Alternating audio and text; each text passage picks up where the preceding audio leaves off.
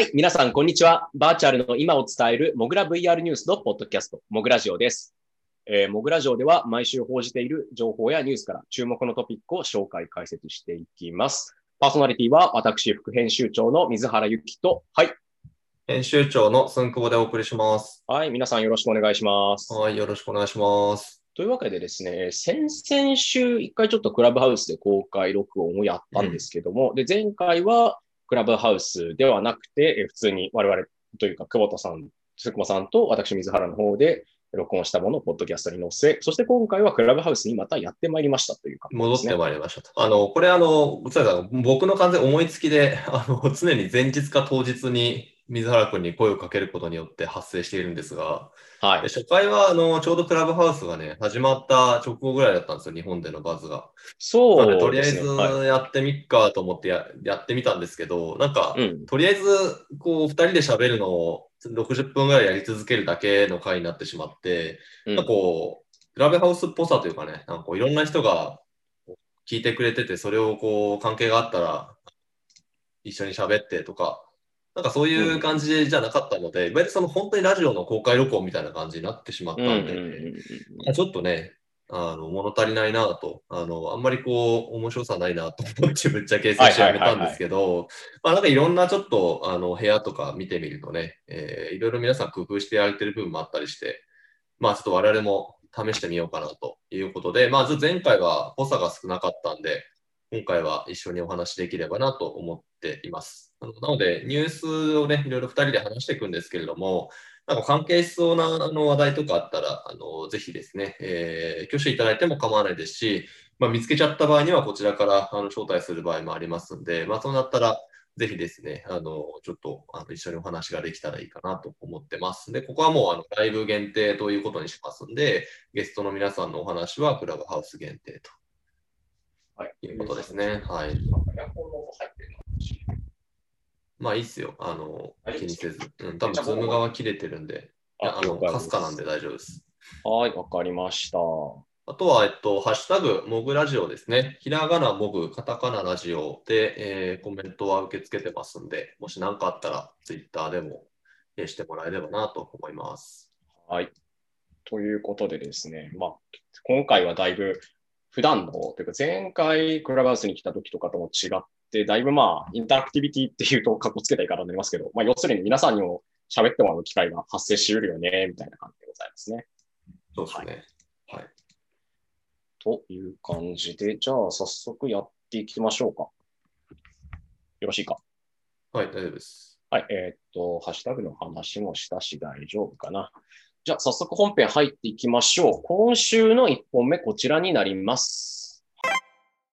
えー、Apple の全ハードウェアバイスプレジデントが移動、VR、AR ヘッドセットの開発プロジェクトに移籍かということで、えーまあ、いつも通りというか、まあ、定期的にですね、えー、なんでしょうね、表面化はしないんですけど、人事だったり求人だったりから、まあ、何か作ってるだろうって散々2年、3年ぐらい、まあ、Apple が言われてるんですけども、まあ、そのですね、Apple が1月末に発表した人事異動がですね、これが VR、AR ヘッドセットの開発強化を目的にしている移動なんじゃないかという話をブルームバーグがしています。という形でございますね。はい、えっ、ー、と、元ハードウェアエンジニアリングをやっていた、まあ、そこの部門のシニアバイスプレジデントだったダンリ・リッチョウさんかな？ダン・リッチョウさんかな？リッチョウさんかな多分。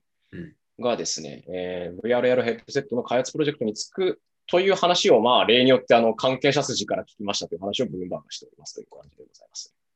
はい、はいまあ、まあ、ただ一応、あの、移動先が新たなプロジェクトだって、その、このリッチョさんが移動したこと自体はアップルも認めて公表しているっていうことなので、うん、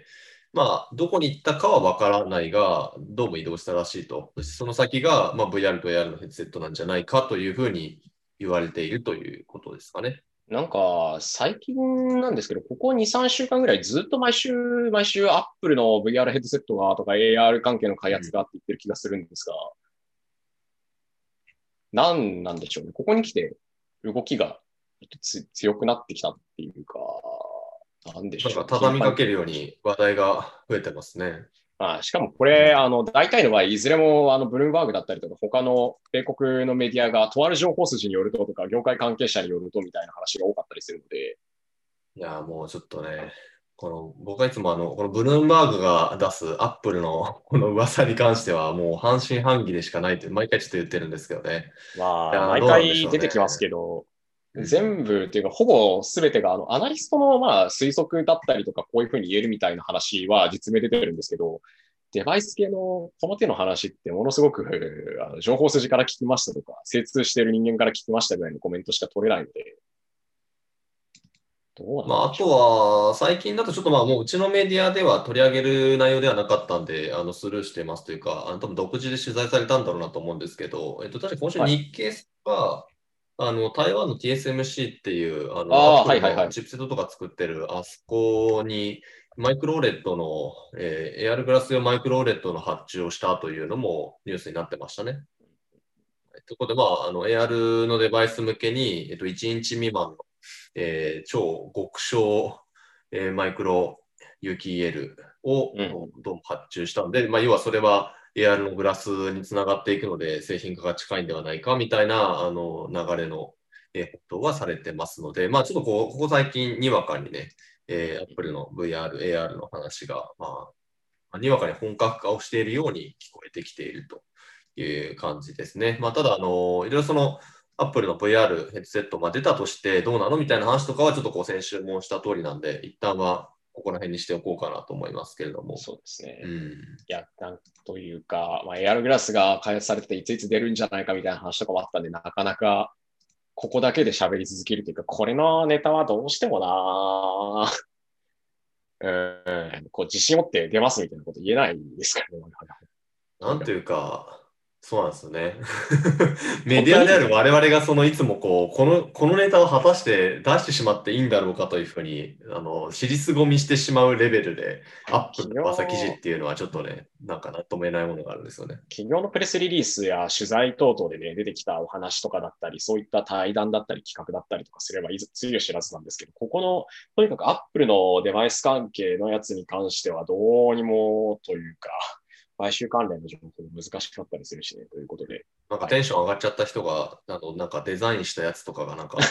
ね、出回っちゃったりもしてて。あの、公式じゃなくて、こういうデザインになるんじゃないかって誰かデザイナーが作ってた、あの、PSVR 薄くしましたみたいなやつですよね。うん。レディープレイヤー1にあったな、みたいなやつですね。なんか、なんかビュー、ビューって書いてありましたけどね。製品名までついちゃって。さすがにあんな感じにはならんやろっていう。うん。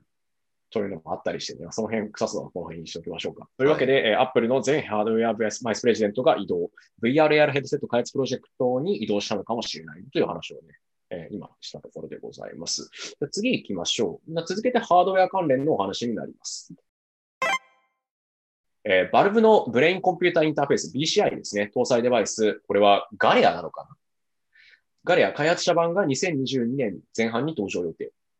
ということで、えっ、ー、と、先週あたりか先々週あたりに多分話したと思うんですけども、まあ、えー、PC 向けのゲーム配信プラットフォーム、Steam、まあ、ご存知だった方々の方が圧倒的に多いと思うんですけど、世界最大級のプラットフォームの一つですね。を運営しているバルブがですね、えー、ノーコンピュータインターフェース、つまるところ、これ BCI、ブレインコンピュータインターフェースって呼ばれるんですけど、平たく言うと、えっ、ー、と、頭につけて脳波というか考えるだけで操作できますよってやつなんですね。で、これの開発プロジェクトに早速続行がありましたと。アイトラッキング技術、まあ、視線追跡技術で知られているトビー、スウェーデンの会社とですね、えー、提携し、そして、えー、このバルブのですね、VRL ヘッドセットで使うことを想定した BCI 用の開発者向けキットが来年の前半、一部のパートナーを対象にリリースされますということを告知しました。いやー、なんか、にわかに、もともと開発してますとか提携しますみたいな話とかは、先々週じゃあ1月の末あたりから、そうですね、1月30日にうちで報じたんですけども、これがいよいよ、といよいよというか、2022年に出しますっていうところまで来たっていう。うん。まあそうですね。これもなんかちょっとそのアップルのデバイス並みに、いわゆるそのブレインコンピューターインターフェース的なものっていうのは、なんだろうな、いつか来るんだろうと思い、そしてみんなワクワクしながらなかなか製品化には至らないみたいなところがあったんですけれども、まあ、とはいえ、そのね、まあ、今、VR の領域においては、まあ、バルブインデックスという、まあ、一つ、あの、しっかりしたハードウェアを作ったバルブが、まあ、こういったものを作ってるってことでね。うん。まあ、にわかに、これもまた、現実味のある話になってきているのかなとは思いつつ、どうなんでしょうね、これもまた。2022年の、えー、アーリーベータアクセスっていうことで、まあ、例えば、バルブの VR のヘッドセットでいくと、HTC Vive っていうね、HTC と一緒に作った VR ヘッドセットありましたけれども、あちらを、えっと、開発者にた確か配り始めたというか、あの内々で呼んでやり始めたみたいなタイミングで、うん、確か2013とかなんですね。うんうん、なのであの、そういう意味では、まあ、このアーリーベータアクセスっていうのがあの始まったイコール、22年後半とかに、その、これを使ったバルブインデックスなんとかなのかわかんないですけど、まあ、そういうのが出てくるかどうかっていうのは、これは全くわかんない話になりますんで、うん、まあ、プロジェクトとして、そのコンテンツを作る人たちに渡して、その人たちが何か面白いものを作ってくれるのかなというフェーズが、まあ、ようやく2020年前半にはどうも始まるようだぐらいな取り、まあ、受け取りがいいんじゃないかなと思いますね。すまあ、なぜこれ、ちなみに水原さん、このコンテンツやったことあります？脳波デバイス。いや、脳波系のデバイス使ったことないですね。だいぶ前にあのー、ねうん、2、3年、まあ、今、久保田さんが話してた内容とかにもありましたけど、まあ、HTC Vive とかと組み合わせて使いましょうみたいな、あの、うん、もこもこいろいろ、なんでしょうね、パイプみたいなのがいっぱい入ってるやつは見たことあるんですけど、名前ちょっと忘れてしまった。あの VCI のやつ。ね、なんかゲームショーとかでも時々出てたりとか、あと、説でも出てたりとかするんですけどね、なんかその、コントローラーでやればいいじゃんっていうレベルのものがすごく多いんですよね。で、もしくはまあ、譲ってアイトラでいいじゃんっていうぐらいの。なんかその、右上に集中すると、目の前に映ってるその、まあなんだろうな、えー、数字の、こう、数字版、うん、1、2、3、4、5、6、7、9っていう、なんかその右上のボタンが押せますみたいな。はいはいはい。いや、もうなんか右上に集中してる時点で目線が右上に行ってるよみたいなこともあるんで、そう、ちょっとこれ、要はこのブレインコンピュータインターフェースを使った何か面白いものを編み出すっていうのは、これまた結構大変なんだろうなと思いますんで。体験してみないことには何ともわからんよなっていうのはかなりありますよ。本当に。そうですね。なのでちょっとこれは、まあ、コンテンツがしっかり出てきてね、そしてこのゲーム・ニューウェルが言っている、エンターテインメントをガラリと変えるって、まあ、ガラリと変えるっていうか、なんだっけ？絶滅させるって言ったんだっけ ?Extinction Level Event for Every Entertainment Form って言ってますね、これ。Extinction Level Event ってこれ絶滅、Extinction Event ってこれ、あれですよ、絶滅するみたいな話、だからなんだ、生物種の絶滅みたいな話なんで、結構、あの、すごいこと起こりますよって話をしているんですけど、うん、なんとも言えんだという。制度の問題もあるし。しばらく先かもしれないですね。うん制度の問題も相当あるわけですし、そもそもそれをうまく使えるのかって、ね、果たして念じるだけで動かすってそんな綺麗にいくのかしらみたいなところがあります、ね、うん、逆に言うと、何も考えないようとして、考えないようにしてるのに勝手に動いちゃったりしたらストレスすごいと思う。あそうそうそうそう。アイトラもそういうのありますよね。ちらっと見ちゃったらなんかターゲット外れるみたいなことがあったりするんでね。思ったより我々って自分の身体きちんと意識,、意識した通りに動かせてるわけじゃないというか、無意識の動作がすごい多いんで、まあ、その辺の補正をうまいことをソフトウェア側でやってくださいねっていう話が多分最初出てくるうん、大変そう。大変そうだ。はい。これ逆に大変そうってことはね、は夢もあるし、その盛り上がりというか、そこに対して研究やってみたいとか、ちょっと実際に使ってみたいという人たちも結構いると思うんで、うん、まあ、どれぐらいの人にまず門戸を開いてくれるかっていうのはあると思います。そのそうですね。はい。はい。というわけで、ハードウェアのニュースには我々辛口ですね。はい バルブのブレインコンピュータインターフェース搭載デバイスの、まあ、ガレア開発者版 BCI ですね、の開発者版が2022年前半に、えー、アーリーベータアクセスパートナー向けに登場予定という内容でございました。さて、脳波系はね、難しいよねという話でございます。脳波の専門家の方いたら手を挙げといてもらってもいいんですよ。はい、それはめっちゃ聞きたい。藤井先生は脳関係だったらそっちでございますな。はい。では、そのまま流れで次に行きましょう。はい。またハードウェア系ですね。えー、日本国内の方の話になってくるんですけども、はい。エプソンがスマートグラスモベリオの新モデルを発売。スマホと接続して大画面表示ということで、えー、エプソンですね。印刷系の、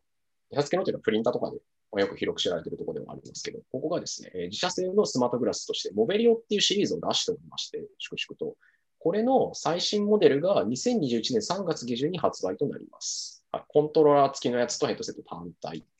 で2種類で出ますと。お値段、単体は6万4900円税込み、コントローラー付き11万5000円ということで、これ基本的にスマホと接続して使うタイプのやつですね。うん。タイプ C。なんていうか、見た目が、あの、なんでしょうね。その、これは、メガネ型とかっグラスっていうよりはっていう感じですよね、この見た目。うん、まあ、モベリオはなんかモベリオだなっていう見た目をしてますそうスマートグラスと言いながら、そのグラスというところにはなんか惜しくも近づけていないっていう風貌をしてますよね。メガネ特にこの両脇のこのプロジェクターのところが限界を感じさせ、ね、スカウター味がありますよね。というかこれ多分ビュージックスとかのとかの方がやっぱり近いと思う。うん。いや、なんかこのモベリオに関しては、まあ、た粛々と作っている一方で、まさにそのビュージックスであったりだとかが出てきて、まあ、結構苦しいのかなと思ってたんですよね。なので、モベリオってもう、なんだろう、終わってしまうみたいな選択肢もあるのかなと思ったら、まあ、しっかりその新製品のアナウンスを出してきたのと、あとなんか、これすごく、ちょっと違和感があったのは、その、どうもなんコンシューマー向けっぽいことを言ってるじゃないですか。なんですよね。あの、イメージ画像というか、プレスリリースだったりとか、エプソンのその記事とかというか、公式の中身とか写真を見ると、どうも、あの、まあ、よく出てくる飛行機の中で VR とかを楽しんでいる人みたいなのがよく出てくるわけですよ。あの、うん、他のやつでも。で、これ、僕たちはエプソンのものとかスマートグラスって基本的に、その、工業だったりとか、あるいは建設だったり、運輸だったりで使うことを想定しているケースとか、そういうユースケースをたくさん見てきているので、まあ、そっち系かなと思っていたら、ものすごくあの動画が見れますみたいなとかとか、大画面で高精細な映像が見れますっていうところをリリースの中でかなりプッシュしていて。うん、そうなんですよね。なんか、120インチ相当の仮想画面サイズを再現し、高精細で迫力の大画面映像をお楽しみいただけますと書いてあってですね、もう売り文句もメガネのようにかけるだけでいつでもどこでも大画面とかね。部屋の中だけなく、屋だけではなく、屋外、列車内、機内、宿泊先などあらゆる場所で楽しめます。えー、シースルータイプなので、お菓子や飲み物など、周りのものを手に取るためにヘッドセットを外して映像を中断することなく鑑賞できますって書いてあって、その、まあ、遠隔作業支援用途としてもご利用でいただけますっていう記載はあるんですけど、としてもってところがミソです、これ。うん、まあ、書き方、意識してるのかしてないのかちょっとわからないんですけども、明らかにこれ、本当にあの、言ってしまうと、KDDI さんが、あの、まあ、去年の末というか下旬にリリースしてた、えー、NDR さん、NDR 社の NDR ライトのみたいな売り文句ですよね。いや、そうなんですよね。で、これ最近だと、あの、ドコモが発表した、あの、超小型はいはい。スマートグラスってあったじゃないですか。あれもまたやっぱ大画面を売りにしてたと思うんですけど、なんかこの大画面押しをしたい人たちというのがまあいるんですかね。あの部屋のスペースを使わずにとか空間的なスペースを使わずにモニターをデカデカと出せますっていうところをプッシュしてるっぽいんだけど、うん、そこってどうなんでしょうね。どうなんでしょうねと思って、さっきちょうどいいところにいるなと思ったプレティアの牛尾さんがさりげなく抜けてしまってたんで、あそういうニーズってあるんですかね？みたいな話聞こうと思ったんですけど、ちょっとそこは逃がしてしまいましたね。逃がしてしまったという言い方もそれはそれどうなんだって気がしますけど、まあ AR 系の、うん、というかスマートグラス系のやつで、どうなんでしょうね。エンディアルライトとかだったり、あるいは他の、まあ、スマートグラス系って散々音声オンリーのモデルとかも多々出てますけど、どんぐらい売れてるなり、使ってる人なりのフィードバックなりがあるのかっていうところはちょっと気になるところまあ、ちょっと一般向けはまだしんどいと思いますけどね。うん、基本業務利用っていうところにあのニーズが偏っているので、コンシューマー向けでこれをっていうのは、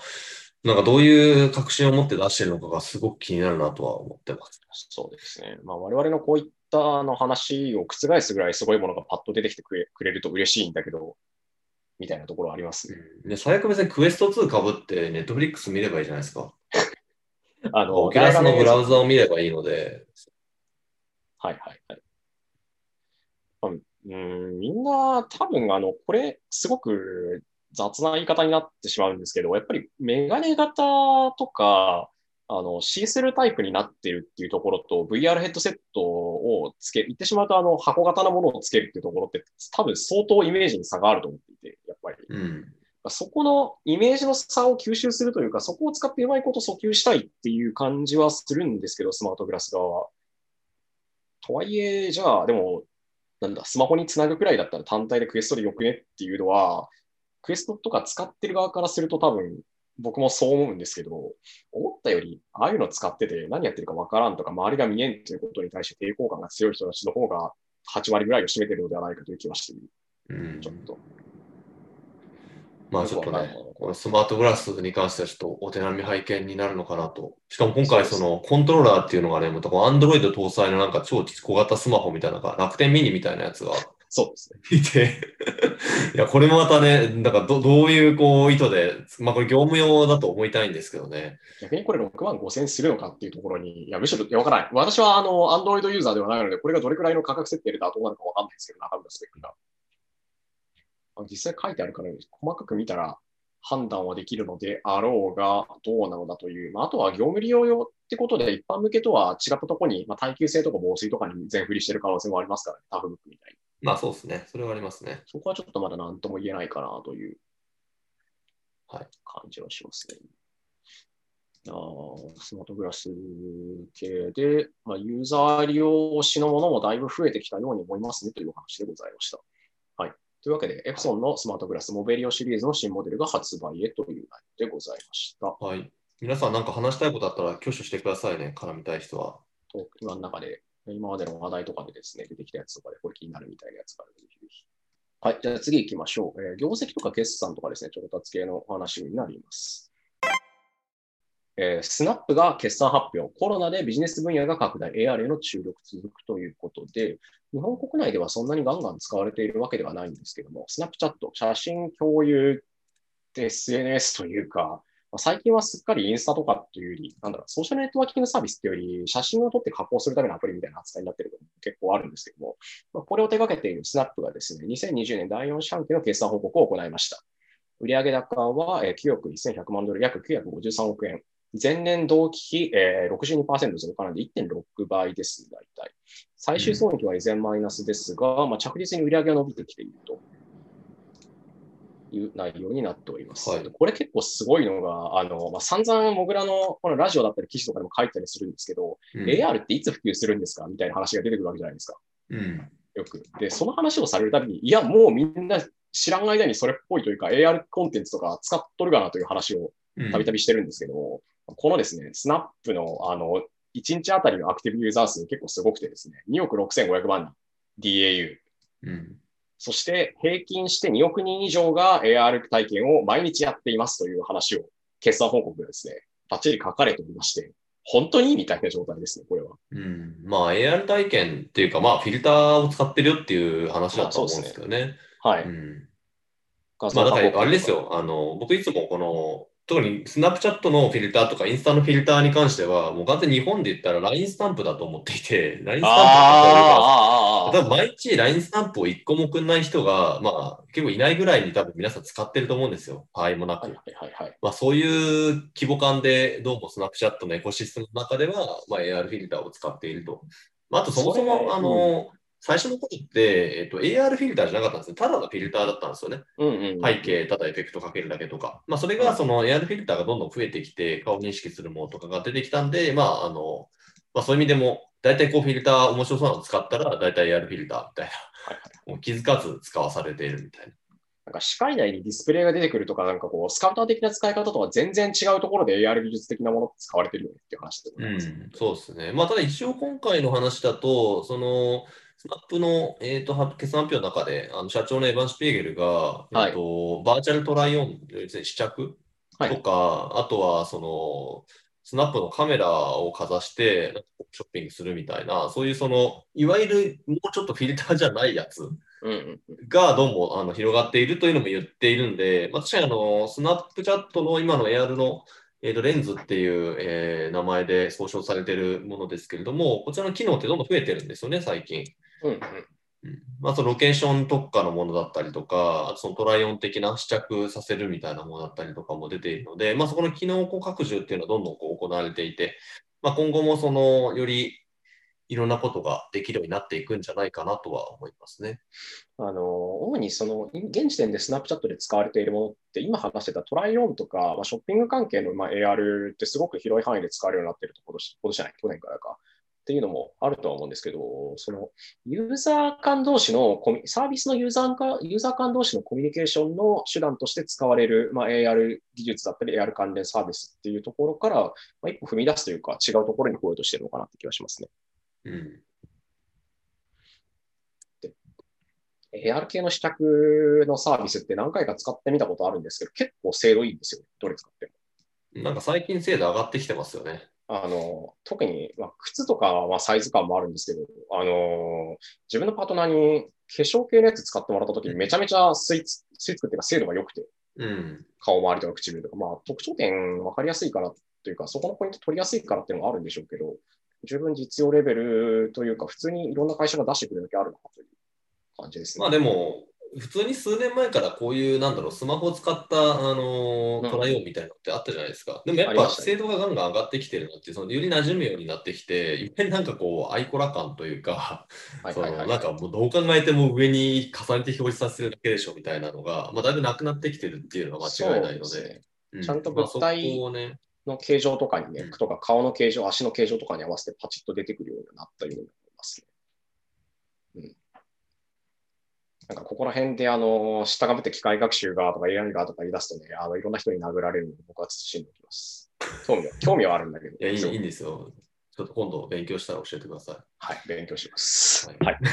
というわけで、えー、スナップチャットのスナップが決算発表。コロナでビジネス分野拡大中でございますという内容でした。いや、もう僕は思うに、スナップはすごいと思いますよ。あの、なんか、この決算発表で、その AR がすげえんだやべえんだなんて言ってる会社はどこ見てもなんかないなと思ってて、それを彼らは一年、何年もやり続けてるっていうね。で、スナップぐらい、まあ、あとあるとしたら、うん、あの、あとあるとしたら、えっ、ー、と、言及するんだとしたら Facebook ぐらいだけど、あそこ、その、なんだ、めちゃめちゃ今盛り上がっててウハウハだぜみたいな話はしないですか？そこの AR 系です。VR 若干その VR でいうとこの Facebook 的なことを、まあ、スナップが AR でやっているなという雰囲気はあります、ね、盛り上げという意味でね。はい。そうそうそうそう。なんか、ともすれば、すごいなんか、冷めた言い方をしてしまうと、一人相撲っぽいことをやっているというか、あの、そう、他は当てておいてけぼりで自分らだけ頑張るみたいな感じなんですけどね。ただ、まあ、この姿勢はすごいと思います、ね。サービスの拡充とかね、取り組みとかだったら、まあ、Google とかも散々やってますし、他に言うと、あの、それ専門でやってると、パーフェクトとか、えっ、ー、と、あと、モディフェイスかとか、いわゆる AR メイク系にずっとやってる会社さんですね。とかも出してはいますけど、そんなにこう、俺たちいけてるぜみたいなっていうか、そういう言い方するとちょっと嫌だけど、あこの AR 関係すごく盛り上がっており、皆さんもこちらに来てください。ぜひ一緒にやりましょうみたいなことをガスガス言っているという意味では、スナップはすごく珍しいし、Facebook が VR 盛り上げてるみたいな話ですね。うん、この路線伸びていってほしいな、確かに。楽しみです。いや、スナップには頑張ってほしいですよね。本当これでまたなんか、その Facebook がなんかこう、どんどんね、AR でとか、なんか Apple がとかってなったら、まあ、正直我々もしウォッチャー的なね、第三者的なこと言ったら、まあ、あんまり盛り上がらないじゃないですか。まあ、まあね。まあ、ね、やっぱどっかがこうまくっていくのを見たいってね。まあ、ナインティックとかもそうなんですけど。そうですね。はい、まくってほしいな、これは。はい。じゃあ次行きましょうか。うん。これどっちかっていうと、あの、モグラ普段から読んでる方というか、多分あと今日のクラブハウスに来てる人たちだと、だいぶ触ったことがあるとか知ってるっていう可能性がかなり高いやつだと思うんですけど、うん、えー、3D スキャンの、えー、マターポートじゃなくて、これ、公式サイトによりマーターポートなんですよね。なぜか。うん、はい。まあ、マターポートでもマターポートでも、わかり、差し支えないんですけども、えー、ここがですね、ナスダック、これナスダックでいいですかね、今。ずっと疑問なんですけど。ナスダックでいいですよ。はい。ナスダック上場、利用者が急増中という内容でございます。えー、マターポート、または、えっ、ー、と、またはって言ってもややこしいな、マターポート、マーターポートですね。また、またばかり。えー、がですね、どういう会社かというと、まあ、3D スキャンの、えーと、関連技術をずっとやってる人たちで、まあ、例えばカメラだったりとかを使って、部屋の中身をですね、もう丸ごとそのまま 3D の状態で保存して何かに使ったりとか、他のところに出したり、まあ、例えば不動産の、まあ、内見とかだったり、でも使えるしっていう活用方法だったり、そもそも文化財の中身取ったりみたいな話ができるやつですね。うんまあ、最近だとあれですよね、日本だと森美術館とかね、えーはいはい、使ったりとか、まあ、だいぶ採用事例、日本も代理店がいくつかあるので、なんか一昔前に、一昔前って2、3年ぐらい前に比べると、なんか一気にそのまたポート使いましたみたいなあの事例が増えているし、まあ、知名度もすごいあ上が上がりましたね。うんこの会社、なんかずっといるんですよ。うん、2014年とか15年とかのそのモグラ VR 立ち上げた頃もその VR 関連の会社で調達額がやたらでかい会社の中の一つだったんですよね、ここ。はいはい、ただ、日本だとサービスインもしてなかったし、あと、あんまりその撮影されたものが表に出てこなかったんで、結構その謎な会社だったんですよね。ででそこから一気にそのプラットフォーム化であったりだとか、まあ、あとあのこの撮影方式みたいなところもどんどん洗練されていって、で、今、こう、上場っていうところまで来たということで、確か創業、あの記事にも書いてありますけど、2011年なんですよね。なので、めちゃくちゃ、あの、老舗というか、あの、DK1 出る前ですね。DK1 出る前ですよね。ですよね。うん。やるけれども、もともとそのウェブサイトというか 2D の普通のウェブブラウザでぐりぐり動かして見れるっていうところを当て込んでいたのかもしれないんですが、ちょっとその辺は僕はこれ、この会社に関しては過去の知識が不足してるな。まあ実際これ、まあ、特にこのコロナの影響を受けて、まさに現実のデジタルツインを作ろうってなった時のおそらくまず筆頭に上がってくるツールがこのマタポートであり、うんうん、まあ、それをあのアップロードして共有できる、まあ、彼らのプラットフォームまあ、いわゆる Web ベースのプラットフォームっていうことになるので、まあ、どれぐらい利用者が増えたのかみたいな情報も出てて、2020年は500%増って6倍ですね、ユーザー数が。景気のいい数ですね。うん。結構これ面白いなと思うのは、その、ワターポートって比較的 VR の文脈であったりだとか、その、なんか撮影とかっていう方の文脈でよく語れるんですよね。うん、ただ、あの、何らかのこの記事にも書いたんですけれども、えっと、CEO の人の言葉を見ると、空間コンピューティングっていう言葉を使っていて、おや？使っているんですよ、ね、言葉をどこかで聞いたような気がしますね。そうなんですよね。まあ、あのマジックリープとかも空間 spatial computing っていう言葉を使いますけれども、まあ、いわゆるその、はい、デジタルツインの先にあるものというか、まあ、AR とかまあ VR で実現する、まあ、新たなその3次元空間におけるまあコンピューティングっていうのは、結構そのビジョナリーなものとして語られてきてるじゃないですか。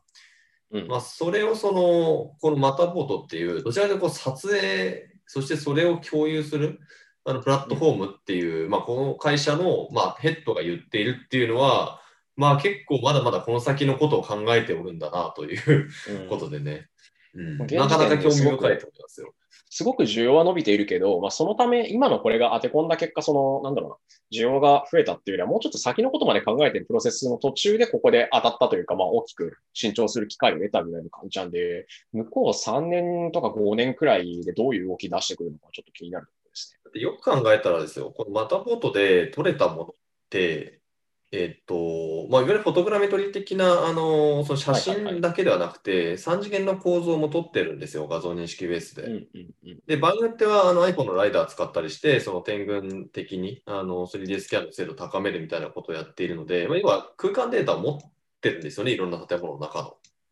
はいはい。空間データを持ってるんですよ、水原さん。空間データを持っているということは？ということは？ということは、まあ、今、みんな空間のデータを取ろうと必死なんですが、いろんな会社が。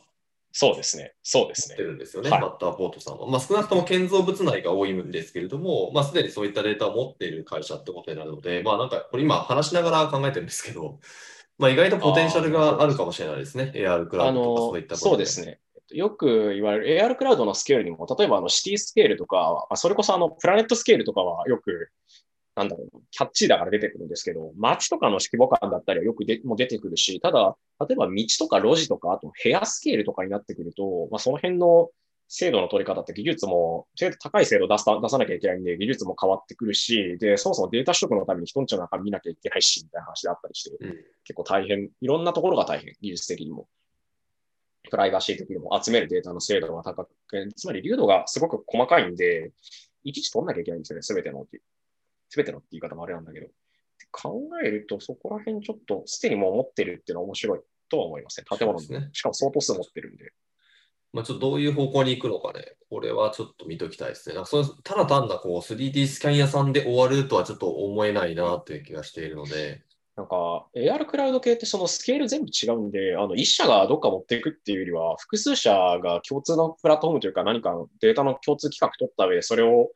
よ横で連携、連携、失礼、えっ、ー、と、提携連携して、共有していく、使っていくっていう方向性になるんじゃないかなという気がしますね。どっか一社だけが、すべ、あの、ルームスケール、シティスケール、プラネットスケールでも何でもいいんですけど、大小問わず全てのデータを持っているっていう状態にするとすごく考えにくいので、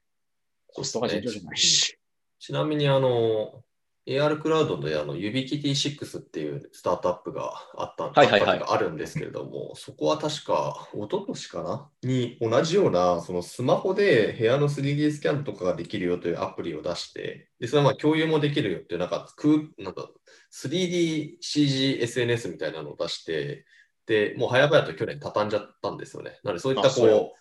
別途そういうあの方面ではこう挫折した人たちもいたりするので、まあ、これはなかなかどんな動きになっていくかなと思っています。はい。はい。エアラクラウド系ね、すごく、まあ、日本国内でこの最近あの都市レベルというかシティレベルだったらプロジェクトプラットとかがあの国交省主導で動いてたりしますけど、うん、この辺、どこが、まあ、最初にどこが制覇するかっていうより、どうそもそも具体的にどういう形にしていくのかっていうところも含めて、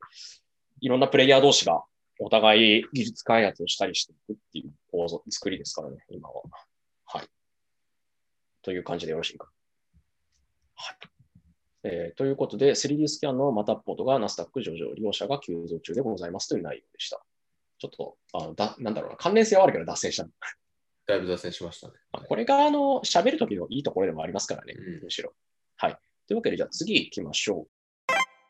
う。えっ、ー、とですね、VR での科学研究を提供する、えー、これ、ナノミーなのかな？ナノメなのかな？が300万ドル調達。オキラスの共同創業者も出資ということで、はい、こちらはですね、えっ、と、NANOME、ナノミーか、多分ナノメ、どっちか、ナノミーな気がしますね。えー、米国のですね、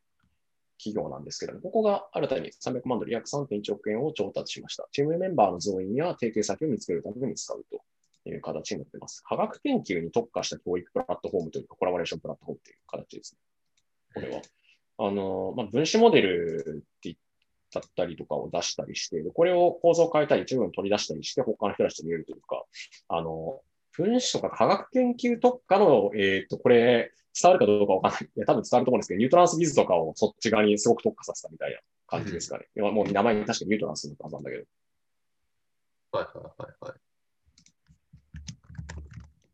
まあ、分子構造とかだったらね、ある程度アルゴリズム化しやすいんですかね、この 3D モデルとかもね。作りやすいのと、あと単純にその、なんだろうな、人間の体と、例えば医療関係のプラットフォームとかでも伸びたりはするんですけど、こっちはおそらく、まあ、単純にモデルの、その、そもそも分子構造のモデル自体がすごく抽象化されてる形状してるので、うん、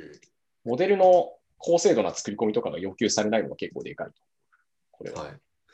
ちなみにこれ、あの記事のタイトルに、オキュラス共同創業者も出資と書いてあって、まあ、オキュラスの共同創業者って何人もいたんで、果たしてどの人かなと楽しみに僕記事を読んだんですけど、マイケル・アントノフ氏っていう方で、この人は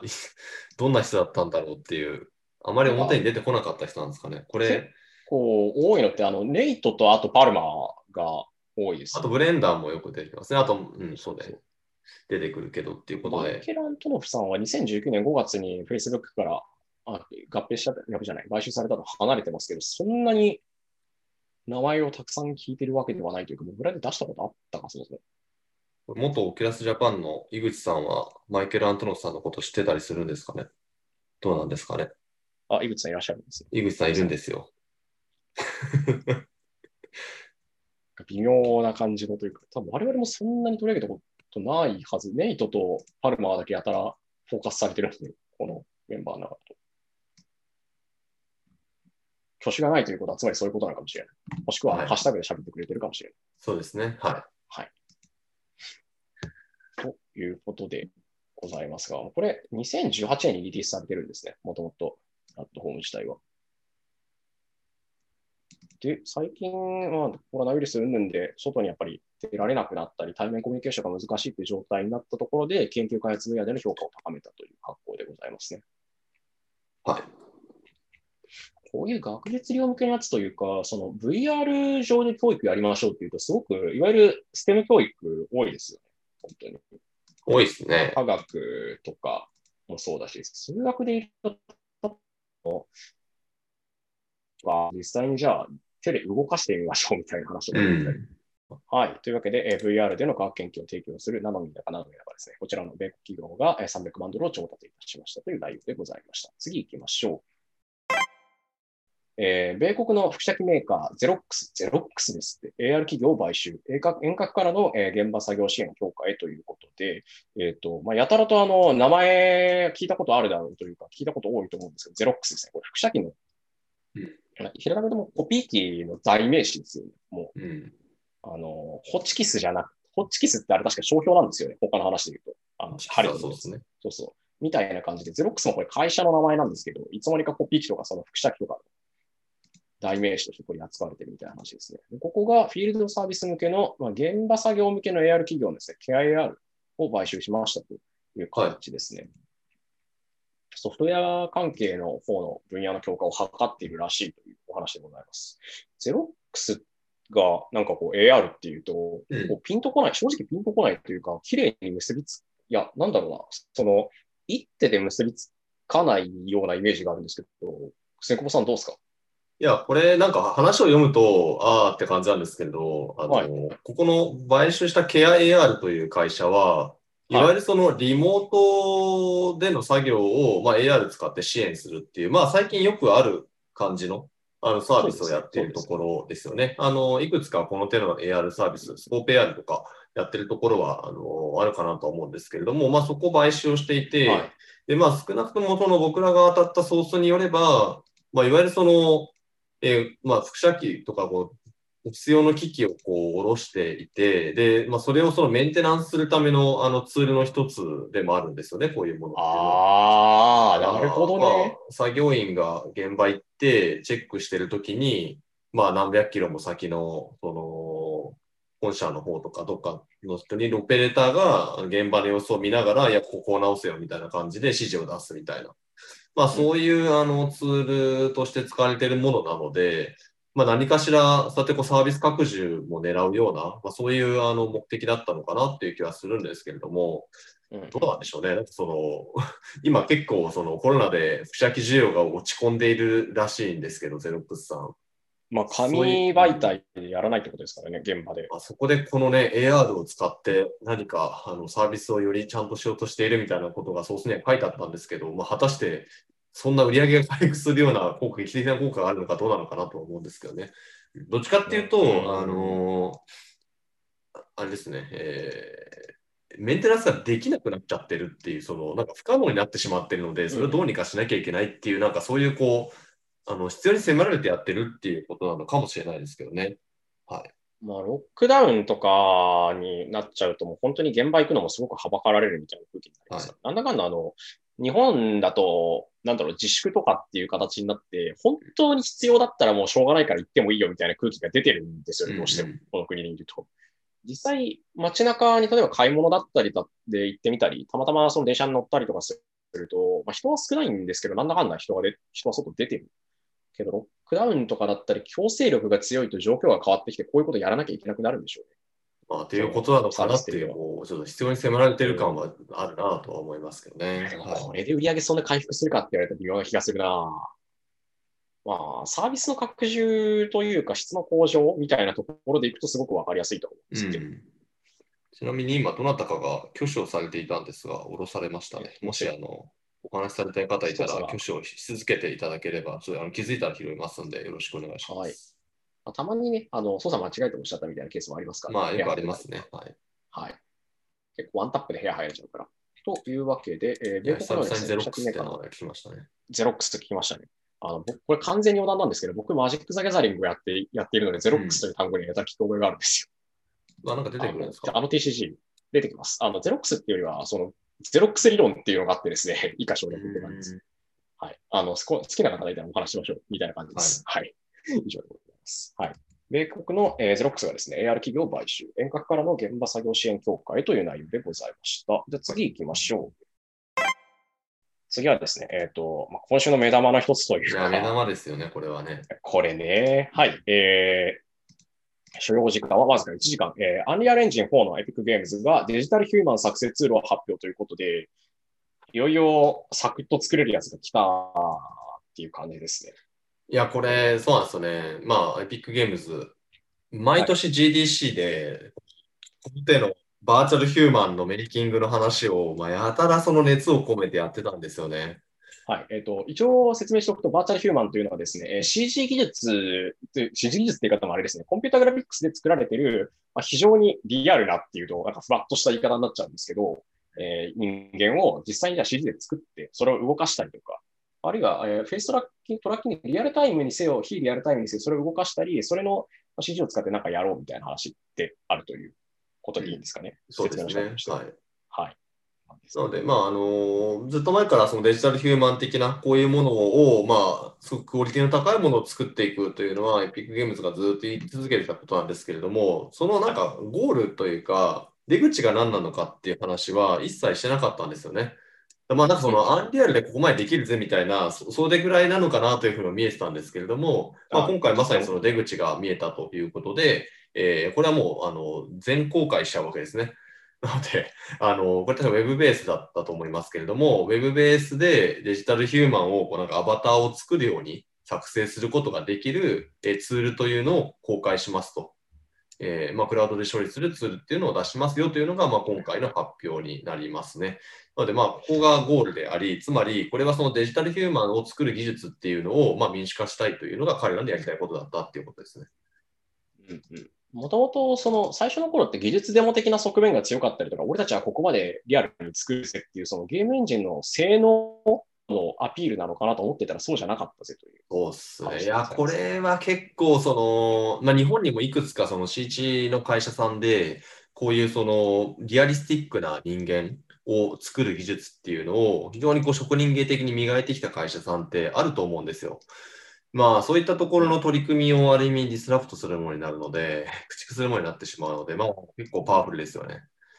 で、実際にもうすでにサンプルが2個配布されていて、まあ、すでにあのツイッター上でいろいろクリエイターさんが触ったものとかが出てましたけども、普通にね、あの、フェイシャル、顔のキャプチャーするソフトと組み合わせて動かしてたりとかしてですね、まあ、だんだんこれ VR に突っ込むとか、もしくはま AR で出すとか、まあ、そういうこともできるのかなというと、まあ、めちゃくちゃその、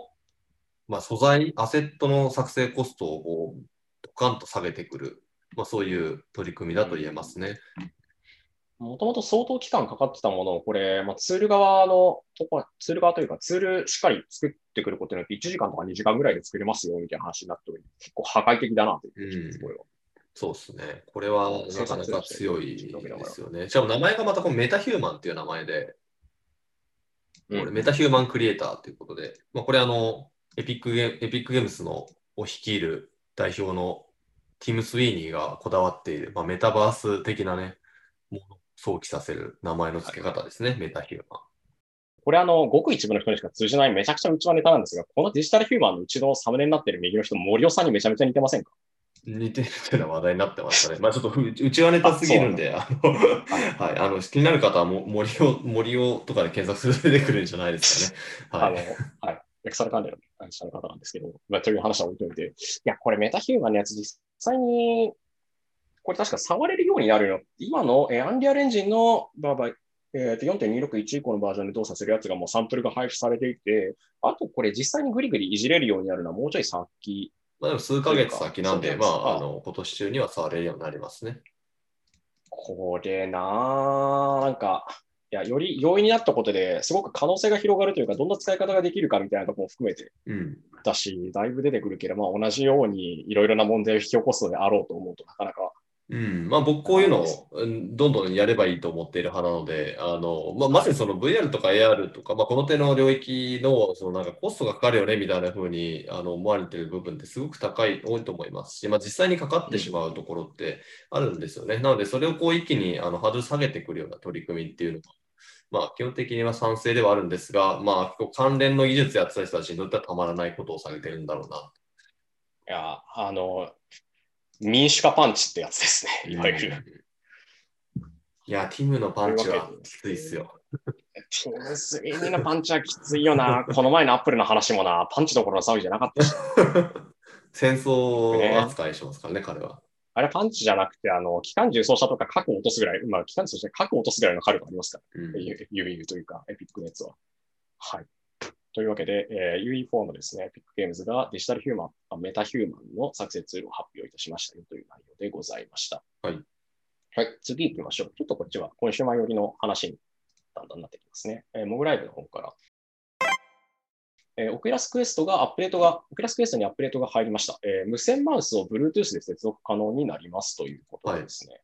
これ、あとセットでブラウザーウィンドウのサイズ変更と、あとワイヤレスマウスの接続、うん、まあ、これが可能になると。バージョン25で、この記事を最初にあの、海外メディアだったりとか、あと、オキュラスブログとかだったかな。で、見たときは、まだ日本の自分のクエスト2には落ちてなかったんですけど、うん、さっき確認したら25.0とかになってましたね。はい。まだちょっと接続自体試してないんですけども。うん、ということで、テスト機能のところに確か Bluetooth のペアリングがあるんで、これでキーボードだったり、マウスだったりとつなげられますという感じでございますね。うん、はい、マウスでどうやって操作するんですか？いや、普通にポインターが出てきて動くんじゃないですか。あの、えっ、ー、と、クエスト2とかだと、えっ、ー、と、コントローラーの場合は普通にまあ、レーザー出て、コントローラーからレーザー出てますけど、あの、うん、スムーズにハンドトラッキングに切り替えられたりするんで、多分専用のやつになるか、もしくはレーザー出るか、どれかと思いますね。うん、あだからこれはあれですよね。そのいわゆる VR の空間上における平面 UI を操作するためのマウスですよね。そうです。なんかその、オキュラスタッチ、あの、コントローラーの代わりになるわけじゃないですね。はいはいはいはい。ではないですね。平面のブラウザとかだったり、まあ、うん、本当にこれ書いてある通り、平面 UI、まあ、2D UI 操作用のものとしてマウスが使えるっていう形だと思いますね。まあ、これ、まあ、なんだ若干あのふざけたツッコミに入れちゃったんですけど、あの要はこのクエストの用途として、VR ゲームをやるためのマウスではなくて、まあ、そもそもそのブラウジングだったりとかっていうのがそのセットなのはすごく意味意味があるんですね、これ。はい、要は VR の中でいわゆる平面的な動作をするための、やっぱツールとしてはマウスとキーボードっていうのは、まあ、当然欠かせないものになりますので、まあ、それをこう、できるようにするために、まあ、例えば VR 空間上に大量にそのウィンドウが浮いていて、でもそこで、なんだろうね、デュアルでもなく、はい、トリプルでもなくみたいな画面がもう画面中にあの空間中に広がっていてそこで仕事をするみたいな、まあ、そういうきっとあのものへの布石だと考えるのがいいんじゃないかはい。ですよね。クエストの方ですね。というか、Facebook が、えーと、バーチャルオフィス、失礼、ちょっと今、喉の調子が良かった。えー、バーチャルオフィスの、まあ、インフィナイトオフィスっていう名前でまあ開発を進めてるんですけども、どこでもヘッドセットをかぶれば作業環境になるっていうやつですね。はい、これを実際にまだ、現時点ではベータ版を実施するような段階ですらない状態であるっていうか、まあ今、まだプロトであるって話だと思うんですけども。インフレートオフィスってもっとリリース早いんじゃなかったっけ？なんか2020年悠長な、悠長な表現になるの末21年とかだった気がしますね。これなんかまだベータも実施する段階ではないって言って、これでもプロト版だかっていうよりは、単純にいろいろ別の事情があるのかもしれないんですが、どうだったかな？まあ、なんか、あの Facebook コネクトでね、去年の秋発表されたときは、なんか冬とかって言ってた気がするんですけどね、まあちょっと伸びてるみたいですね。ねはいまあ、そこにつながっていく機能なのかなと思いますね。コントより実装へって、僕、あの当時のコネクトの時の僕らが書いてます、ね、もう冬は終わりましたよ。冬は終わりますよ。もう春が来ますよ。はい。という感じなのかな。まあ、そっちのおそらくインフィナイトオフィス向けであろうという想定ですね。まあ、いや、わかんないですよ。普通にクエストをあの巨大ディスプレイとして使って、これでマウスとキーボードで FPS やるかもしれない。まあ、マウスはね、手元が見えなくても手触り感というかで操作できますからね。キーボードが問題なんですよね、キーが見えないから。そうですね。そこのところって、まあ、よくあの特定のロジテックのやつとかと、まあ、連携して、位置情報というか、どこにあるかちゃんと把握できるようにししたしてる特別なモデルでやるとか、そういう話だったり出てたりしましたけど、うん、キーボードの位置問題難しいです。指のトラッキングも綺麗にできてないとあかんみたいな話になってくるし。はいというわけで、オキュラスクエストがアップで無線マウスを Bluetooth で接続可能になりましたよと。これがまあ将来的に来るインフィニットオフィスの布石なのではないかという話でございました。はい。で、次行きましょう。これはこれでなかなか久しぶりに聞いたというか、スタジオの名前ですね。はい。えー、名作になるか、前作が、えー、絶賛されたスタジオの新作 VR アニメ、アーデンズ・ウェイクが配信。これは私よりスンクモさんの方が圧倒的に思い入れが、というか、深いというか、ずっと見てる期間が長いであろうね。これは、あのー、注目の作品ですね。はい。あのーはい、えーンローズスタジオというところが、はい、えー、作っっている作品が今週リリースされました。もうあの記事出した時はまだだったんですけど、ちょうどその日の夜に出てますと。はい、今、えっと、オキュラスリフト向けですね、PC の方ですね。オキュラスリフト向けのプラットフォームで、えっと、700何十円かなんかで売ってるんですけれども、うんうんうん、そういう作品になりますと。でなんか突然出てきたんですけれども、この Arden's Wake という作品を作ってペンローズは、あの非常に、えー、評価を受けているスタジオになります。ただ、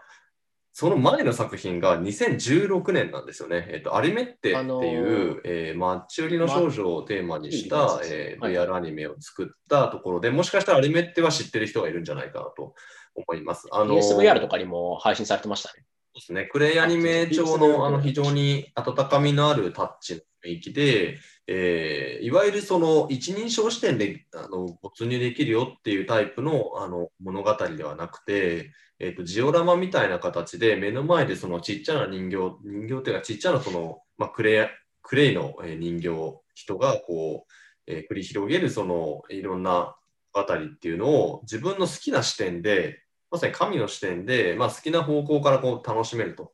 なん例えばこう建物の中に自分で頭突っ込んでその中で起きてることを見たりみたいなこともできる、まあ、非常にあのある意味 VR らしさみたいなのをすごくよく使った、えー、映像作品でした。で、そこからあの彼らは5年間音沙汰がなかったんですよね。アルメって無料で出した後、あの1回だけ調達の話が2018年にあって、日本円にして11億円ぐらいを調達したんですけれども、うん、まあ、それ以降もなくてですね、僕あの、アメリカの方で確か2017年とかにその次回作のこのアーデンズウェイク実はやったんですけど、なかなか公開まで来ずにですね、で、ベネチアの映画祭で、えー、去年から74回の映画祭であの賞も受賞したりして、ようやく表に出てきて配信されたという作品になります。はい、5年ってどんだけ作り込んでたんでしょうね。いや、期間中ずっと作ってたわけじゃないのかもしれないけど、うん、5年、VR コンテンツで5年ってメアとかがあれ3年とか4年でしたっけ？このメアも多分4、5年作ってますね、あれも。なんか DK じゃないか。普通に5年前だとリフト出てるか出てないかぐらい。うん、ぐらいからですね。16なんで。かですよね。いやなんか、こんだけ長い間1本の作品作ってると、なんだかジェンデザインみたいですね。あの、うん、上田文人さんのワンダと共存とか1個とかとかね。そうですね。うん、あの辺の。いや、まあ、非常にあの面白い作品を作るところなので、ぜひこの新しいやつもね、なものになったか試してみたいなと思います。はい。はい、確か海海に浮かんでるちっちゃなその、まあ、島というか、まあ、家家が浮いてるんですけどそこにいる女の子が主人公の話になっていて、うん、海なんですよね。なので自分の視点を実は上下させることによってその水面の上と下を行ったり来たりする体験デザインになってます。なので、まあ、そこまであの実はプロトタイプ版でやったんですけど、まあ、そこからストーリーがどうなったかっていうのはちょっとまだわかんないんで見てみようかなと思うんですけれども、まあ、この時点で結構あの面白い、えー、体験デザインしてるなと思いますんで、ぜひぜひね、これはやってみるといいんじゃないかな。はい。というわけで、えー、ペンローズスタジオの新作 VR アニメ、アーデンズウェイクが配信。オキラスプラット向け、今はリフト向けですが、まあ、そのうちクエストとかに別のところに来るかもしれませんねというお話でございました。これちょっと見たい後でやろう。はい。で、そしてこちらは同じく映画関連でになるんですけども、ちょうどあの、今日からかな。えっ、ー、と、日本初はあのスタートじゃなくて、日本初は、日本から発出の初ですね、の VR 映画祭、 Beyond the Frame Festival が、えー、スタートしていますね。はい。はい。これ一応あとちょっと出てるんですけども、記事が。そうですね。一応、あの、これ、あの、なんか別に何の仕込みもないと言っていると、あの一応スポンサーの記事になってまして、あの、記事広告として出てはいるんですけれども、はい、で、我々このモグラジオで、あの、スポンサーとしてもらったものを紹介することってあんまなかったんですけれども、ちょっと今回は、うん、あの、別にそれとは全く関係なく、普通に、あの、この映画祭は、あの、業界関係者的には要注目だと思っているので取り上げます。はい。はいえっと、まず、配信されてるコンテンツ、いいものが多いんですよね、これ。いや、これ、あのー、配信されてるコンテンツを一つも見たことがない人がいたら、まあ、一個は絶対見に行った方がいいですね。あの、6ドフと3ドフと両方、あの、公開をされてまして、まあ、6ドフだと、えっ、ー、と、ビートっていう、えーこれは伊藤圭介さんっていう、まあ、日本人のクリエイターさんですけれども、えー、一作目、やべ、一作目の名前をど忘れした。のやつは、確か、あ、でもそれ、ちょっと待って、私も名前が出てこない。まさかの2人ともど忘れ見たことあるんだけど。えー、これの、伊藤圭介さんが監督をやっておりますが。フェザー、フェザーですね。ああ、失礼。フェザーですね。なので、フェザーを作った方のあの新作で、えー、こちらも多分ほとんど体験する機会がなかったものが限定公開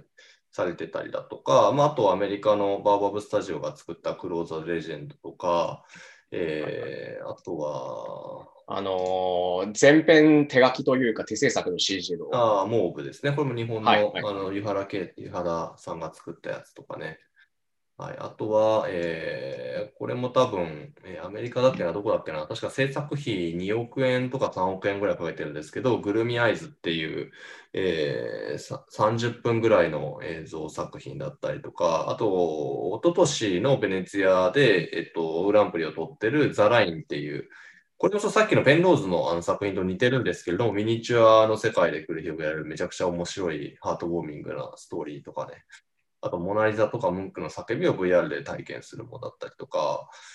台湾のやつとかね、これ、一個一個言ってるとめっちゃ時間かかっちゃうんで言えないんですけれども、ね、はい、あの、スリードフの方も結構面白いのが多いです。あのまあ、今時主流はスリ、うん、シックスオフだろうっていうふうに僕も思ってるんですけれども、あの、ただ、スリードブの方もあの脈々とあのクリエイティブの力が上がってますので、まあ、ぜひあのそちらはですね、えー、作品の方無料でこの期間中見れますので、えー、チェックするといいんじゃないかなと思っています。はい作品もかなり面白いものとか、高品質なもの多いんですけども、同時にあのトークイベントのメンツというか、トークイベントをですね、12日から会期の、えー、終了の21日までずっと、まあ、ほぼ1日1回ぐらいのペースでやってるんですけど、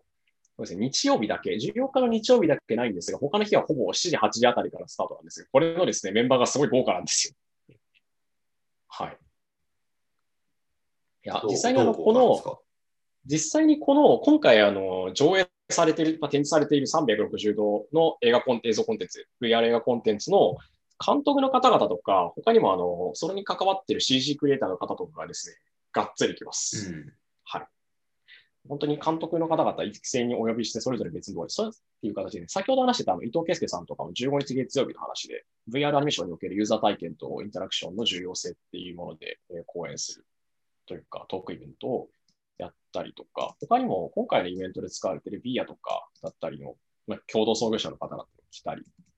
とかですね、かなりがっつり来ます。てか、そもそもこれ、久保田さん登壇しますよね。あ一応僕も登壇して、あの、プロダクション IG の人と、ワウワウの人と、講談社の人と、ソニーミュージックの人と一緒に、あの、VR 映画テーマで語ったりするのが、私、さっきの17日の夜かなんかにもあったりしますね。うん、映像関係、特にあの360度のやつを作ってる人たちだったりとか、それ以外にも CG 関係だったり、まあ、映像関係のスタジオだったりの方々だったりがいらっしゃると。あとはこれ、審査員の方々もあの映画監督のそのしおんさん、作家の大宮エリーさん。で、そして元ソニーデジタルエンターテインメントの社長で、今、株式会社スピーディっていうところの社長やってらっしゃる福田淳さんが審査員で、でしかも、えっ、ー、と、あれだ、公式ナビゲーターがバーチャル YouTuber の東京ゆかさんです。これ。うん。ということでですね、がっつりちゃんとそっちの人たち揃えてきて、しかもこのスタートすべて、まあ、1日1回ペースで3人、4人くらい呼んでまとめてやるっていうことなんで、メンバー豪華だし面白い話だいぶ聞けるんじゃないかな映画祭の未来について、未来系というか、将来どうなるかについて語るとか、あるいはそれぞれの実写やアニメ、VR における、まあ、映画というか映像の表現力の差分というものがテーマになったりとか、エコシステムどう作るんだろうみたいな話もあったりするんで、こっちの360度系の特に映像寄りのコンテンツ作ってる人は聞いといて損ないんじゃないかなと思いますね、こっちは。そうですね。いや、これはなかなか、いや、日本初でこの映画祭やるって、あの多分これ、入ってると思うんですけど、あの、町場さんっていうね、あの、日本でもい。ろいろな作品のプロデュースをされている、まあ、VR のあのストーリーテリングにかける、ものすごい熱い思いのあるコンテンツプロデューサーさんですけど、まあ、彼もあの、こちらの映画祭の企画に入っていると思うんですが、なかなかその日本って VR の作品って言った時に、どうしてもそのゲームに行ってしまいがちで、もう純然とそのストーリーを楽しむっていう、まあ、あの、いわゆる映画の文脈だったりとか、その動画の文脈の延長に来る VR って、ちょっと弱くなっちゃってたんですよね。なので、まあ、それをあの盛り上げていくということで、まあ、僕らもメディアパートナーで支援したしているんですけれども、こういうあの映画祭、VR 専門映画祭っていうのが、まあ、ちょっと今回はそのコロナのこともあって、全部オンラインなわけなんですけれども、まあ、開催をされるということで、あの非常にこのあたりは、せっかくなのでね、全部日本語で提供されますし、できるだけ見てみるといいことがあるんじゃないかなというふうには思っています。はい。ゲームの話だけするのはもったいないと思いますね。グローバルで見ると、この点の VR のストーリーテリングってすごいたくさん語られてるんですけど、日本で全然語られてないのが悲しいので、はい、ぜひぜひこれ見てよかったとか、これはどうだった？みたいな話とかがもっと盛り上がっていくといいんだろうなとは思います。あのフィクショナルなものに限らず、報道関係でもね、がっつり使ってるところ、あの NYT とかね、その、実際ストーリーテリングっていうか、その情報の伝え方だったりとか、提示の仕方としてかなり気使った上でコンテンツ作ってるところがあったりするので、その辺を追っていくと面白いなっていう話もある。まあ、映像系は、これは映像系に関わらず XR 関連でそういうことをやってる人たちはかなり見た方が、というか、行った方がいいと思います。私も思います。はい。はい、ということで、えー、 Beyond the Frame Festival のお話でございました。と、ここまでで一通り喋り切った今週の玉。はい、今週ちょっと多かったですね、ニュースの。多かったですね。量が多かったですので、はい。あんまりその、がっつりとフリートークするような時間は残ってないんですけれども、うん、はい。じゃあ、はい、じゃあフリートークということで、はい、え、何に喋ります？いや、もうなんか今日はあんまりその肩肘張らないフリートークにしようかなと思ってまして。じゃあ、はい、真面目モードはここまでということで。真面目モードはそうですね。あのーはい、来たんですよ、あれが。我が家に。え何 ?PS5 が。ああ。はい。つい、あのー、当たった、当たったんですか？まあなんかあの、アマゾンで年末ぐらいに、あの、注文を入れてて、あの、当たってたんですけど、はい、なんか、出荷がなんかアマゾンの設定ミスかなんかで遅れまくって、ようやく届いたみたいな感じだったんですよね。はいはい、ああ、もうそうそう当たったけど、だいぶ待たされたのか、うん、でかいのがドンとなんか届いてですね、開けたんですけど、開けてふと思ったんですよ。あの、まず遊ぶソフトがあんまりまだ出てないんだなっていう。ああ、言われてみると。まあ、あとはあの PSVR とかでもあの PS5 エンハンストっていうあの PS5 で接続するとよりいい感じにできるというソフトがまあいっぱいあるわけなんですけれども、さてソフトをダウンロードしようと思ったら、僕今あの、ちょっと3回ぐらい前に言ったんですけど、あの引っ越した後ちょっとネットの回線がまだ引かれてなくてですね、あの楽天、楽天、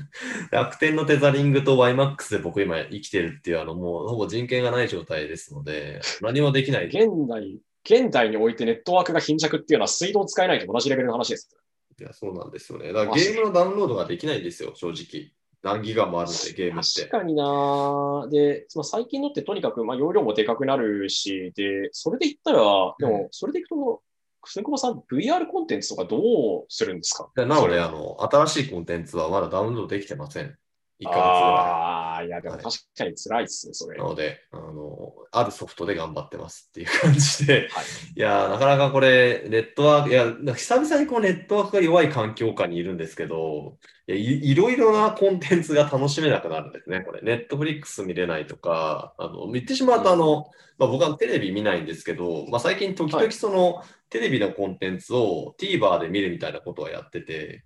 はいはい、はい、TVer もまあ見れない。ストリーミングサービス全滅で、ゲームはダウンロードできなくて、で、まあ、気づいたらアップデートだけかかってて、なんか昨日ちょっとびっくりしたんですけど、自動でアップデートがかかっちゃったんですけど、うん、いやちょっとね、ネットがないと死んでますね。2021年におけるなんかコンテンツのことみたいな感じになってますよね。陸のことじゃないですけど。まあ、でも、そこのあたりの話って結構掘っていくと、なんだろうな、日本って言っちゃうと主語がでかいかもしれないですけど、特に日本と韓国ってネットワークの環境めちゃくちゃいいんですよね、他の国と比べて。アメリカとかも場所によって相当ひどいって話は、あの、友人のから聞いたりはするんですけど。それはリュウさん、あの、アメリカのホテルに行ったら、あの、すべてがわかるんで、はい、ぜひ、あの、アメリカ行っていろんなホテル泊まってみてください。アメリカのホテル本当クソなんで、回線が。ひどい話だな。本当にひどいので、はい。そういうそのヘビーな、特にあのヘビーなコンテンツとかを楽しめる人って限られてるんだよなっていうところにちょっと立ち返僕も今住んでるところって、なんか住んでる立地だけ言うと別に横浜市なんですよ。横浜市の、しかも駅の直結のマンションなんですけどね。え、めちゃくちゃいいじゃないですか、それ。と思うじゃないですか。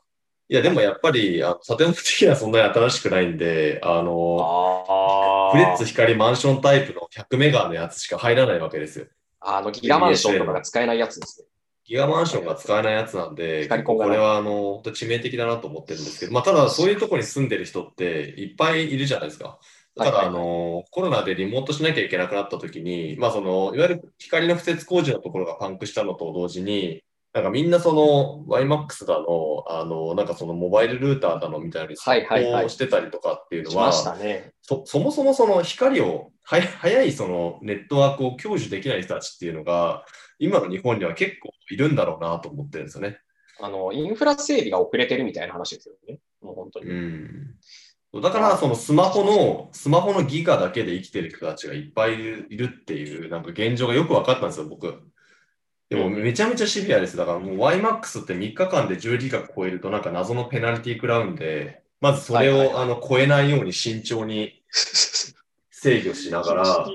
楽天ミニは、えー、と1日10ギガまでなって、1日10ギガを超えないように、だから接続するデバイスを選びながら、あの、暮らすっていうね、ちょっともう本当に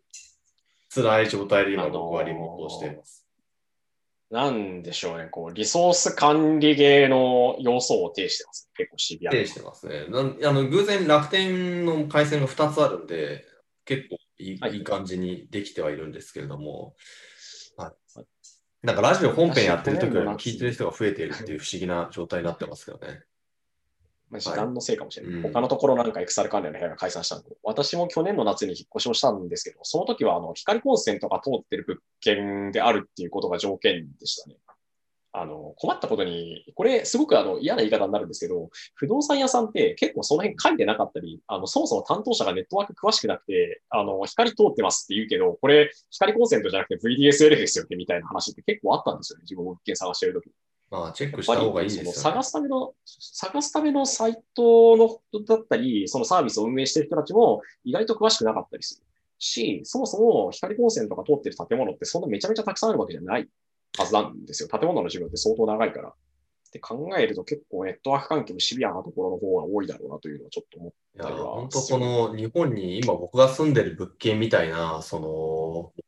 固定回線、固定のネットワーク回線のない世帯ってどんぐらいあるんだろうな、みたいな、はい、感じでね、なかなか悩ましいんですけど。あと、来週、来週一応あの、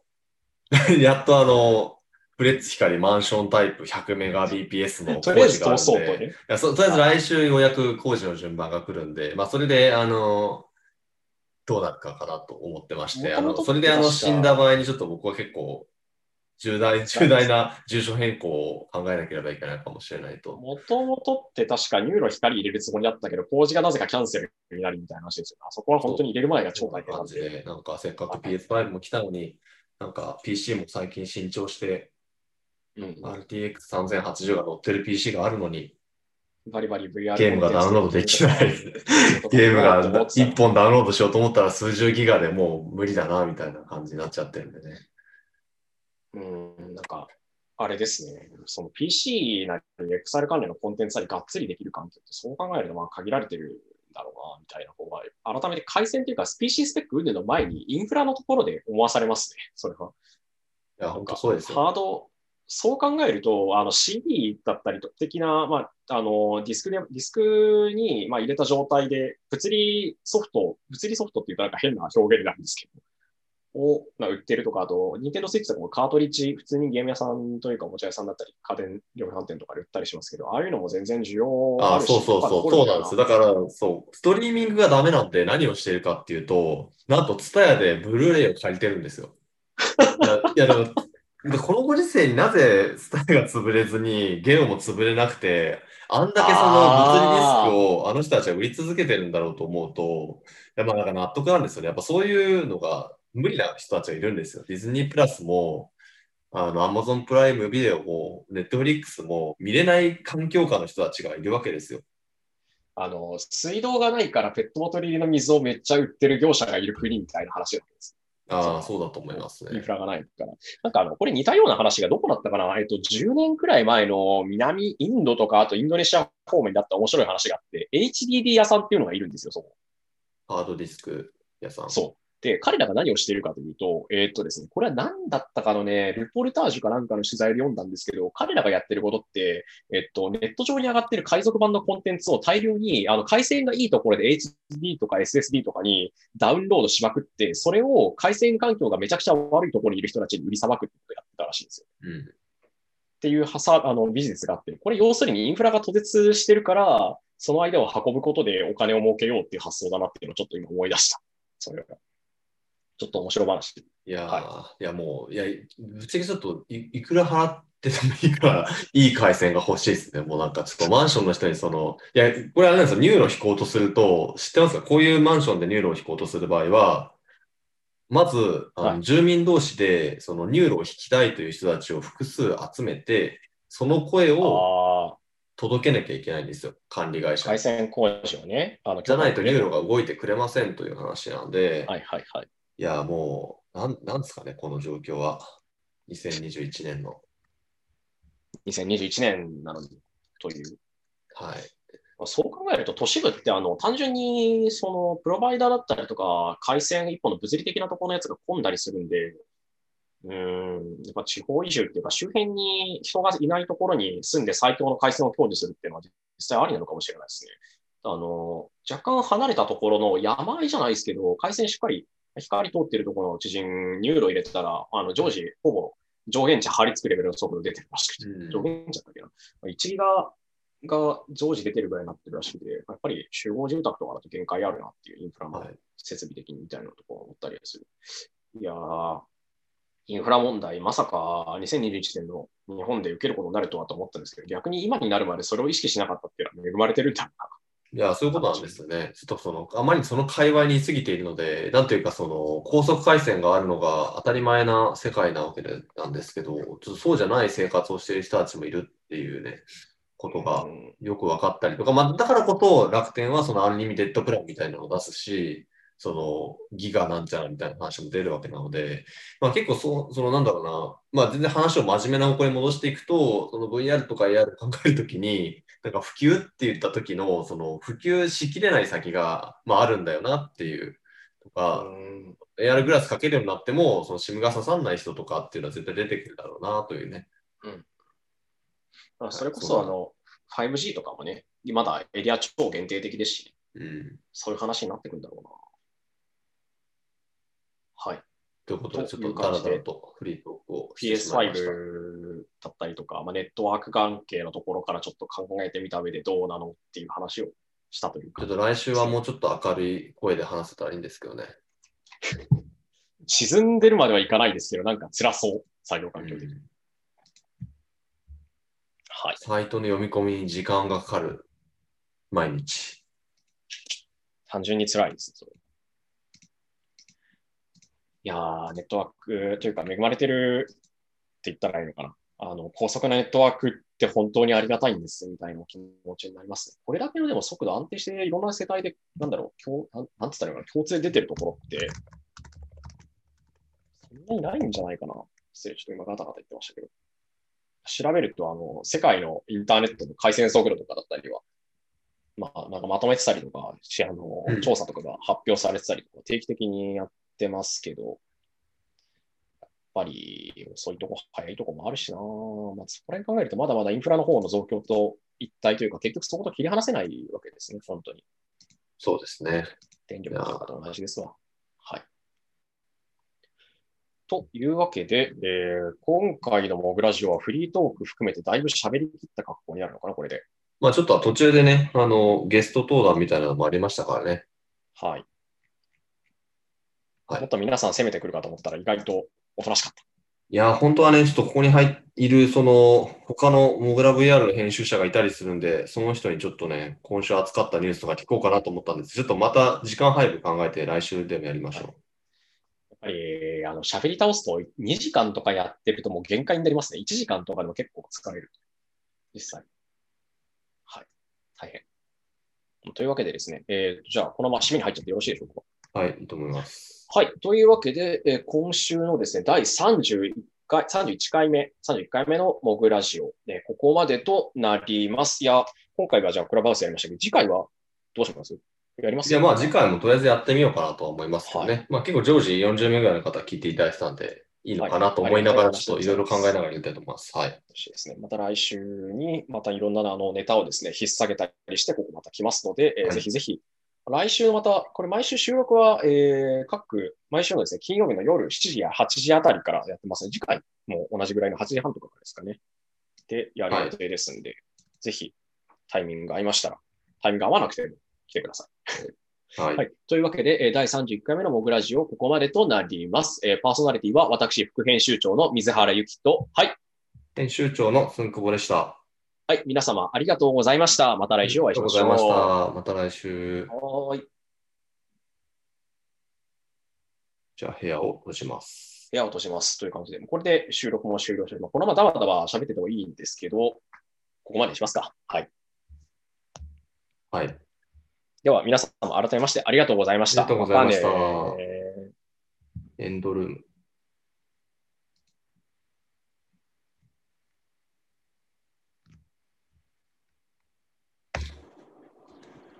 はい、こちら、ズームからです。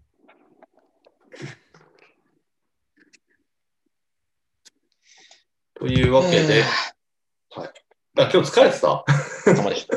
か若干疲れてる感があったけど。いや、今日なんかすごい疲れた。うん、いや、なんかね、あの、なんだろうな、あのニ、ニュースの読み上げ、読み上げっつうか、その、拾ってるところのなんか、3分の1過ぎたぐらいからだいぶ疲れが見えてきてて、どうしようかなと思って。で、覇気がなくなった。なんか声が遠いだけなのかなと思ってたら、意外とそうでもなかったあ多分音声、マイクの性質が違うのもあるんですけど、もうちょっと近寄らないと多分覇気出ないと思います。あそういうことあと、あの、うん、今日昼に、えっ、ー、と、ユーバイツで頼んだサンドイッチと一緒にさ、コーヒー飲んだんですけど、あれダメですわ、僕。久しぶりにまともなというか、コーヒーぐらいのカフェインを多分半、数ヶ月ぶりぐらい取ったんですけど、多分。数ヶ月じゃないか、2、3ヶ月ぐらい飲んでないんですが、コーヒー飲むと、あの、単純作業とかには集中できて、ガッと進められるんですけど、考える作業ができなくなるのと、あと、効き目が切れてきた時間帯、ちょうど今のモーグラジオの収録の時とかにめちゃめちゃ使われるんですよ。はいはいはい。ああ、そういうことまあ、因果自分にとってはあの ADHD とかの、うん、そう、うん。ADHD 治療薬のコンサータとか飲んでる人たちは、なんか飲んでる間は単純作業めとかすっとやりやすいんだけど、終わった後めっちゃ疲れるみたいな話をしてて。あまあ、あれに近いのかなっていう。カフェインで元気になった分、バリバリなんかを片付けたり考えたりしてた、使ってたタイミングが、その効果が切れた時に疲れがどっとくるみたいな。ね。うん。ドーピングが終わった後。なるほどね。うん、喋って喋って。というわけでお疲れ様でした。はい、お疲れ様です。回線感覚、まあ、すぐ改善されるといいです。うんいやー、ちょっとね、来週マジで工事が入った後が怖いわ。なんか、まだそれが希望なんだけど、それがやっても意味がなかったみたいな。うん、正直ちょっと常時30とか40は平気で出てないと仕事になんねえからな。疲れますね。いやー、それは。今週はまあこの辺にしといて、来週は、あれだな来週はクリークのやつ進めて、あとは、あのー、あれだ、リクルートのやつの報告とかしてなきゃ。あ、そうだね。です。はい、じゃあ、一旦今日はこれでいて、うん、お疲れ様でした。はい、お疲れ様です。はい。